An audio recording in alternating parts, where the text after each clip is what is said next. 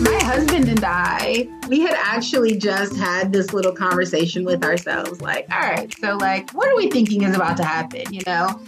Because someone's about to give me a book deal, presumably. We knew the offer was coming. So I ended up getting a, a, a six figure book deal from Tiny Rep for that novel. That's amazing. and I wasn't expecting it at all. It blew our little pretend numbers so far out of the water that when I heard it, I couldn't even speak for the longest. I just, Aisha called me and she's like, here's the number. And she's like so excited. And then I was just silent. And she's like, hi, hello? Hi. Welcome. Welcome to Writing Stories, your spot for conversations with contemporary authors about the struggles and triumphs of writing and publishing. Hi, how's it going? Good. My guest today is Kai Harris. She's an assistant professor of creative writing at Santa Clara University, and she holds a PhD from Western Michigan University. Her work has appeared in Guernica and long form, and her short story, While We Live, received the Gwen Frostic Creative Writing Award for fiction. Her first novel, What the Fireflies Knew, came out in 2022 from Penguin Random House. So for readers who haven't read your beautiful prose, what's the book about? Yeah, so What the Fireflies Knew is the story of Kenyatta, who most people call KB. And she's a 10 going on 11 year old girl who is sent along with her older sister, Nia, to live with her grandfather uh, following the unexpected death of their father. And it's told all in KB's voice, which is Yes. just like this awesome kid's perspective. That's what I like most about it. What kind of kid were you? Who were you before you were a writer? Yeah, so there are some traces of me, I guess, in the story and in the characters, but I'm pretty different from KB. For sure, she deals with a lot of things that I never experienced. For me as a child, I was a huge reader. That's one thing about me that I also gave to KB. I gave her my favorite book when I was growing up, which was Anne of Green Gables. I had found that book at a, a secondhand store when I was a kid. And I picked it because I liked the cover and I liked really thick books back then. I just always wanted to like read books that were really like thick because it made me feel very smart. And so I I bought that book I think for like 50 cents. I ended up loving the book and I felt like very similar to Anne. And I realized later looking at the book that there we didn't have a ton of things in common in terms of our story, but they we did have a lot of things in common in terms of personality, in terms of being very curious, being, you know, optimistic, wanting family and wanting to have, find joy and I, I also loved Anne of Green Gables. I just related so much to like the accidents, the constant accidents. yeah i related to anne's kind of persistent desire to be like heard and and loved and you know i i loved the way that she used language and i don't know i just felt like i was a very similar kid. Like i was just always trying to like be heard and explain myself. I wasn't as talkative. I was in fact very shy when i was a kid but i think internally i was very talkative. So Hmm. it almost felt like the ways that she was outwardly was how i felt inside of myself. So it was nice to see someone carrying those traits in a in a more you know kind of extroverted fashion i guess Interesting. So she was kind of showing you a part of yourself. So when did you discover writing? Let's see. Well, I was really into reading and I wasn't doing much writing. I was reading books like Anne of Green Gables and The Secret Garden and Pippi Longstockings. I started to think that I had to write things similar to what I was reading. So writing started feeling really intimidating to me. And so I just really didn't try to write fiction. I, I went to grad school mostly because I love school and I wanted to learn more. And so I went to um, get my master's at Belmont University in Nashville, Tennessee. So it was in that program where I took my very first creative writing classes. My master's thesis was actually the story of a bunch of characters I could have never known anything about. My main character was a middle-aged white man who was a scientist who like was like putting his wife through some weird mystery experiment or something. And I realized very quickly, I don't know how to write this character because I don't intimately know this character. And I, you know, started asking myself, like, why did I pick that point of view? And I realized that to me, I hadn't read at that point in my life very many books at all that featured Black protagonists or Black women protagonists specifically. And so I, every time I sat down to write, I would feel like I had to find a character in a story that people would gravitate towards. So who could that character be? Well, I'm going to pick a white man and I'm going to give him this interesting career and I'm going to use this genre that I feel like is, is very recognizable and make a mystery. You know, so I was doing all of these things that had nothing to do with what I wanted to be writing. Um, and had everything to do with what I felt like I was supposed to be writing. When I wrote the story in class, the story that became what the Fireflies knew, it was called The Mayonnaise Jar. There was no real thing going on. I had no stakes. It was just, you know, uh, a couple memories. And, but people in my class really responded positively to it. It was the first time that I had written something from a perspective that I recognized. And I think I was just bolstered by the fact that people enjoyed it and and felt and you know that there wasn't a whole lot of feedback of like oh i don't understand this or i can't relate to this character. Instead everyone was telling me how they related to the character i created. Everyone was telling me how they it reminded them of themselves and their own childhood and things they had experienced. And i was like oh i can actually write black characters. I can write experiences that are familiar to me and they can still be universal to other people so that was, I think, a, a light bulb moment. I was like, oh, if I can write a novel from a perspective that I know and recognize and understand, I can do that. I thought I writing was something much more difficult than that. I, I love that story and that sort of embracing of your experience and, and the stories that you have to tell. I love it. And I love in your acknowledgments, you write, you very explicitly said the Black experience is universal, really referencing what you just were talking about, right? Exactly where that came from. Can you talk about just day to day how you wrote the novel in a month? Like, what did your days look like? Did you, were you propelled to write the full book by the positive responses you got to the short story in the class? Or was it a gradual process of deciding it was going to be a book? It's a little difficult to remember, honestly. I probably wrote the story in 2014 or 15. I wrote the novel at the very end of 2015, which I can remember well because I wrote it in less than a month right after my youngest daughter was born. So she was born in October of 2015. And then I wrote this whole, the whole first draft of the novel in December. Now, granted, I revised forever after that and wrote a million drafts. And so I, I spent my time elsewhere. But that first draft did come out really fast. And, and you had a newborn and two older kids, right? Yes, yes. I had a newborn and two older kids. I had I had the newborn and then I had the two older kids. Um, so I mean, well, I have a wonderful husband. He's such a supportive partner. So at that time in our lives, I had just graduated from grad school. Um, my kiddos were, my older kiddos were old enough that they were in school and my husband was working. I was not working right then because I had just graduated and I had a newborn. So I was often by myself with the baby. So at that time, I was able to write because, you know, I don't know, everyone was just like, how are you writing with a newborn? And I'm like, well, they don't do much in the very beginning. You know, that's kind of the period of time where, you know, either I was nursing or I was you know, rocking her to sleep, but I had a baby carrier and I was able to, you know, just kind of have her attached to me while I was while I was writing. But then I started googling like how to write a novel very quickly. and the first thing that was popping up was uh, stuff about NaNoWriMo, which I had never heard of at that point, um, National Novel Writing Month, and I had just missed it because it was in November. So I think when I was googling this, it was like the end of November and er, and you know I was seeing like oh this is a thing people try to actually write a lot in the month of November. I've missed it, but I was able to then like look at the resources that people were sharing, how they were saying they accomplished it, what was the tracker like, how many words did they have to write a day. And so I just did that research and then I was like, well, I'll just do this in December. So that was basically what it was. Now, to be clear, there was one thing I'm leaving out, which was the huge motivation for me to write the book this quickly, which is that I, so basically, I wanted to, I had started writing the novel, like very quickly started. I had like maybe a chapter. And I wanted to do something to like convince myself that I was going to be a writer. So I decided that I was going to start querying agents. Mind you, I did not know what you were supposed to do when you queried agents.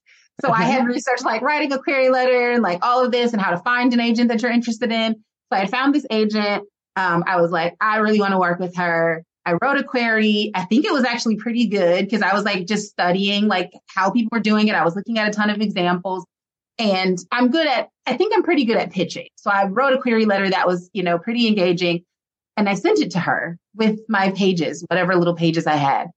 And I remember telling my husband, like, oh, you know, I'm so proud of myself. I just sent this thing out. You know, nothing's going to happen because of it. But it like, it gave me this feeling like, all right, I'm doing it. I'm doing something. I'm taking steps.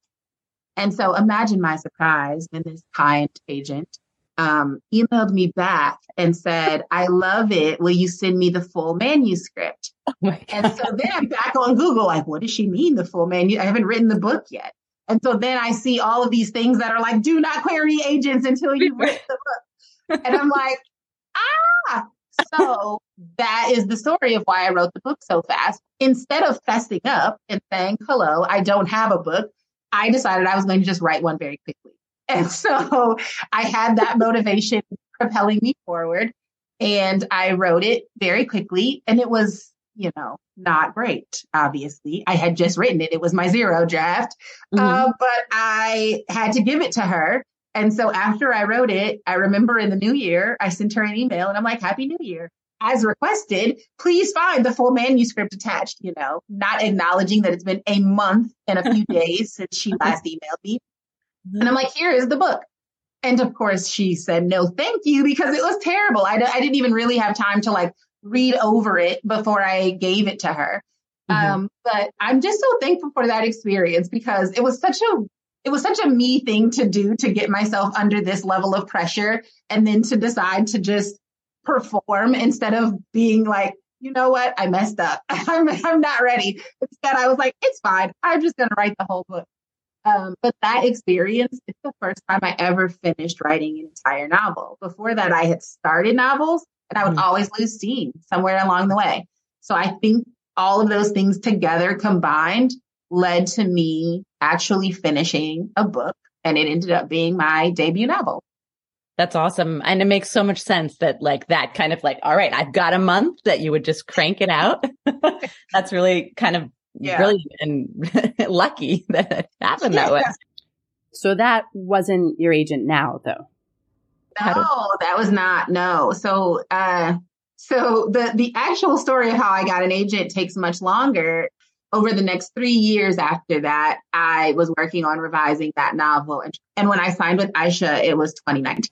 So three years of trying before I got an agent. During that time, I applied to a PhD program. And so we moved back to Michigan and I started the PhD program at, at Western Michigan University. And that was the biggest gift to my writing. You know, when I was there, I met my mentor, Thisbe Nissen, um, who's also a fiction writer. She was also the first person to just really fiercely believe in me and my work and what I was doing. And I still wasn't very good at that point. And she knew that. She acknowledged, like, you know, there's a lot of things that you need to learn, but your voice, the voice in your writing is just so beautiful and unique. And I would love to work with you. And that's what we did. We worked together. She taught me all the things I didn't know and helped me to get stronger at the things that I did know. I was in workshop. I was able to workshop parts of my novel with my classmates. In my, I think my second or third year of the PhD, my classmates actually um, offered to read my entire novel and give me feedback on it, which was amazing. Um, you know, that level of feedback to have 13 writers read my whole book and give me line notes and end notes and, you know, just telling me how to improve. I was churning out multiple drafts, changing things constantly. Some of the drafts were like very changed from the original version of the, of the novel and got to 2019 and I decided I was going to give up on trying to find an agent with that book because I didn't think it was ever going to happen. And how many agents had you queried by then? It wasn't even a huge number. It well, one, I don't like rejection. Um, mm-hmm. The rejection was really hard, but I think what was happening. So I probably queried maybe 40 agents or something like that over the course okay. of time. But what was happening was I generally always got asked for the full manuscript. So oh, I was getting lots of requests for fulls which is like a deeper process, I guess, because I kept thinking it was going to happen again and again and again and uh-huh. again. I think it would have actually been easier if I wasn't getting so many full requests because then I would have just felt like, oh, that was an easy rejection moving along to the next one. But I was getting so invested in every agent because they were all acting like they were going to give me the yes until they gave me no. And so I was just like emotionally spent. And I just, I remember saying out loud, I, I'm pretty sure to someone, you know, I don't know if this book was ever meant to be out in the world or to be published. I think this is just the book that I needed to write for me to learn how to write a book, to tell a story that feels very meaningful to me and, and close to my heart and, you know, to learn all these valuable lessons. And I was like, and I think that's great. I'm happy that I wrote this book and I'm going to move on. So while I was in my PhD program, I started working on another novel, which is my probably going to be my second novel. Um, but I started working on something else and I was just like, forget it. It's not going to happen. And what did end up happening is there was a, a, a pitch contest on Twitter um, called Pit Mad. And um, some of my friends, writer friends that I met online were doing it. And I had FOMO and I was just like, oh no, they're all doing Pit Mad and I'm not. I'm just going to do it real fast. And so the idea is that you write, you get three tweets, three separate tweets to pitch your book. So like an elevator pitch. Okay. And if an agent likes it, then that means that they want you to query them. And so I did that and I had two agents like my post. And so I sent things over to them and one of them said no thank you and the other one wanted to read the full manuscript but i was again like i'm not getting my hopes up this has happened too many times um, but she pretty quickly called me afterwards and offered representation and that was still not Aisha. Um, and so what happened next after that was my mentor told me that I needed to let everyone know who still had a copy of my manuscript because I had sent out a bunch of fulls that people hadn't gotten back to me yet on. So then I emailed all of them to say, I have an offer of representation. They were then all like, wait, I want to read it. I am still interested. So all of a sudden I had this flurry of activity. And how many offers did you get? of representation? Uh, so offers, I only, so I think I only got two offers. Um, okay. basically I started shutting them down because I got the offer from Aisha, but wow. Aisha read very quickly. She read it in like a weekend and came back to me and made an offer. So I told everyone else, give it up. You know, I, I landed the agent of my dreams. Um, and hope so, to yeah. compete. yeah. So what, what was it about her that was most exciting to you? Why did you want her to be your agent?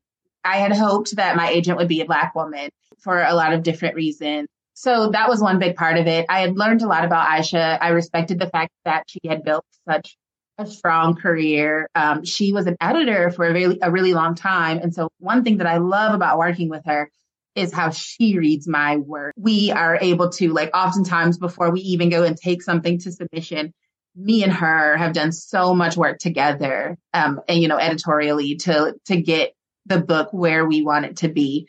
Um, you know, so that's a big part of it. I appreciated just how she saw my work when she read the book, the way that she described her experiences reading it just felt really genuine to me and how I would want my agent to read my work. And she's, you know, she's, she's just, she's just such a badass at what she does. She's really just a powerful force in the industry. She knows so much. So what, what happened after you signed with her? Uh, we did a lot of editing together before we went on sub. What kinds of, do you remember any of the things that she said? Like what sorts of things did she want you to change? So I know that we spent a lot of time thinking about character development and relationships between characters. So previously I had like little, like little crumbs of things and she'd be like, let's actually make this a thread. Like, let's actually tease this out and make this a thing. And so then how did you sell it? Okay. So, um, it was 2020. there was a global pandemic. Mm-hmm. Uh, Aisha and I had been working on uh, preparing the novel up until this point for almost a year. We had been working on it back and forth, where you know she'd send me some notes, I'd do things, send it back to her. She'd send me more notes. So I had kind of reached a point where I was like, I think it's pretty, I think it's pretty done because I knew that I was still going to have an editorial process once I signed a book deal as well. Mm-hmm. Um, and so we, you know, we're kind of like nearing the point where it was done. And then, you know, there were a bunch of things going on in the world related to race, related to Black people. And I recognized it as a moment where I felt like this is a wonderful moment to try and sell this book, which is about the Black experience, but it's also a different perspective, I guess, than I don't know. I felt like at that time the news was grim, necessarily so, because of the ways that Black people were being killed, were being mistreated, were being labeled in the media, all of these things. So I thought, how beautiful would it be for this book to sell right now, which is this sweet kind of 11 year old girl's perspective on still that experience though, mm-hmm. right? The tricky part was navigating everything else that was going on because, you know, Aisha also represents um, Ibram Kendi. And at that point, there was a lot of talk around his work. And so Being's work, she was very busy at that time. Mm-hmm. And so, you know, at some point I said, I know there's a lot going on, but I think this is the perfect time. And so we weren't exactly done with with our process, but I just felt really pulled. I just felt like it was the right time. And so she was like, perfect, let's, you know, let's do it. And so we went on some, so she made a spreadsheet and showed me, here are the people I'm planning to pitch to that I, and I just read it and was like, yay, wonderful, looks great. So she informed me that she was going to be out of town, but she was like, but we probably won't hear anything for a while anyways. So it'll be no big deal. She's like, you'll have access to the spreadsheet. We'll update it. So you'll be able to see if anyone's interested or not. Look at it if you want to. Don't look at it if you don't want to. And so, um, we went on sub, and I'd say maybe three or four days later, we had interest and which was so surprising to me, to Aisha, to, you know, it, I had just figured out how to manage my expectations. And then here comes Robinson with Tiny Reparations Book saying, we want to have a meeting. Tiny Rep had just, just started. And so it turns out that my timing was perfect. I had this feeling there was something going on with timing. And as it turned out, Tiny Rep had just started and they were trying to decide what was going to be the first book for their imprint. Mm-hmm. And when they got my, you know, got our pitch, they decided it would be my novel, which blew my mind. And so we, you know, the process took, a, you know, a couple weeks. There was the editor, they were just acquiring Amber Oliver as their editor. And so we kind of had to wait for her to get caught up to speed. And then we met. And um, so it was like a little bit of time, but it all happened. It all happened really quickly. Um, and so I think it was technically classified as a as a preempt because we didn't end up fielding anything else. We we I wanted to work with Tiny Rep. Their offer was amazing. So I was like, let's just close up shop and we're going to, you know, we're going to accept. When you signed with Tiny Rep, did you celebrate with your family? Who did you tell? What was that like at home? uh, that was such a wild moment because my husband and I, we had actually just had this little conversation with ourselves like, all right, so like, what are we thinking is about to happen? You know, because someone's about to give me a book deal, presumably. We knew the offer was coming. We didn't know anything about what it would be. And we're just like, all right, like let's let's see what we think. And you know, so we're just like throwing out numbers to each other and just like being like really playful about it. And um the the number was astounding. So I ended up getting a, a, a six figure book deal from Tiny Rep for that novel. That's amazing. and I wasn't expecting it at all it blew our little pretend numbers so far out of the water that when I heard it, I couldn't even speak for the longest. I just, Aisha called me and she's like, here's the number. And she's like so excited. And then I was just silent. And she's like, hi, hello. That was in the basement. And I just remember going upstairs and seeing my husband and I couldn't get out words. And he's just trying to guess and then I'm just like telling him to go higher. And he's just like, what? He's like freaking out. Um, and so our kids were sitting there. They had no idea what we were doing because we just started screaming at the top of our lungs in the living room. Um, so that first day was just shock. It was just shock and yelling. I felt just so I couldn't believe that anyone would pay me that amount of money. It like it just kept blowing my mind that I just sat down and wrote a book and then someone was like, I'm going to buy it for you for all of this money. So it was just such a moment, just such a validating moment. It was just really beautiful. That's awesome. I'm, I just met you and I'm happy for you.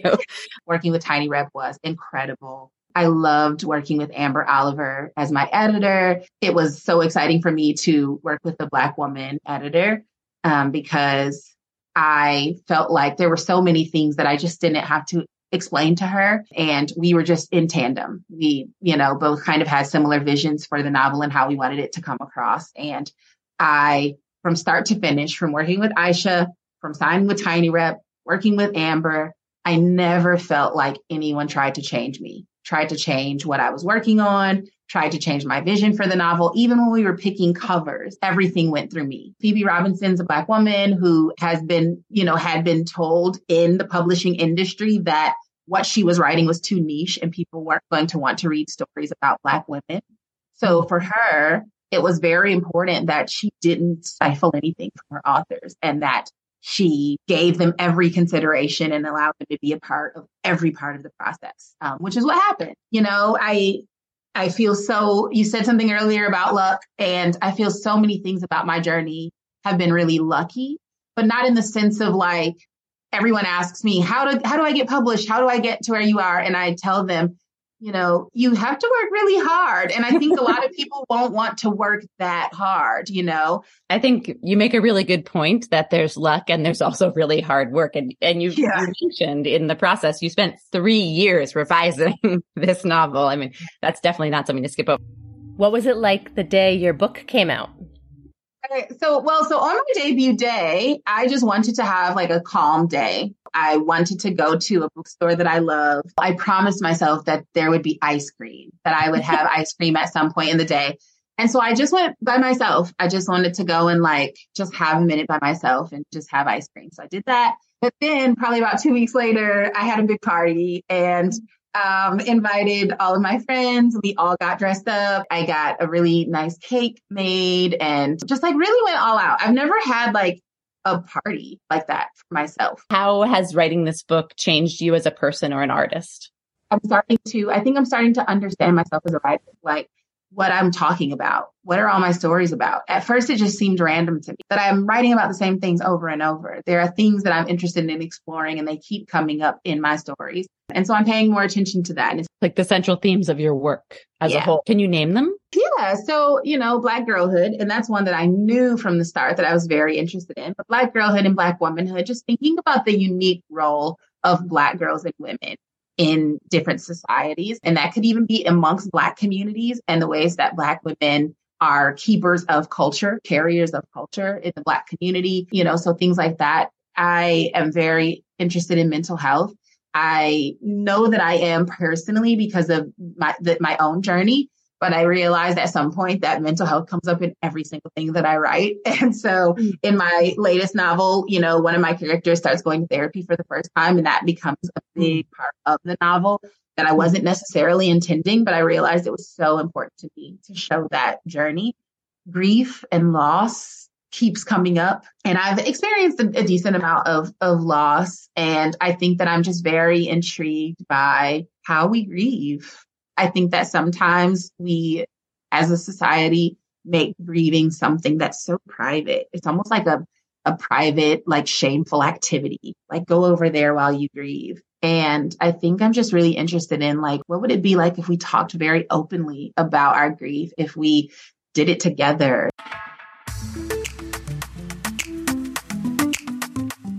That's Dr. Kai Harris. She teaches creative writing at Santa Clara University and you can buy her first novel, What the Fireflies Knew, at the link in the show notes. Thank you so much for listening to Writing Stories. As always, I wish you much inspiration, stamina, and success.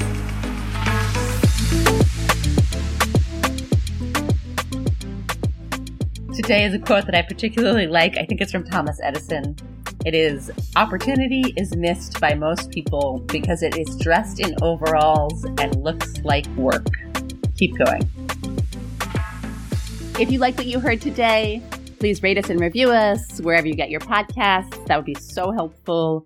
And if you want to be sure not to miss any future episodes, definitely subscribe or follow so we'll come right into your phone. And be sure to catch our next episode, which is an interview with Kelly McMasters about her memoir and essays, The Leaving Season.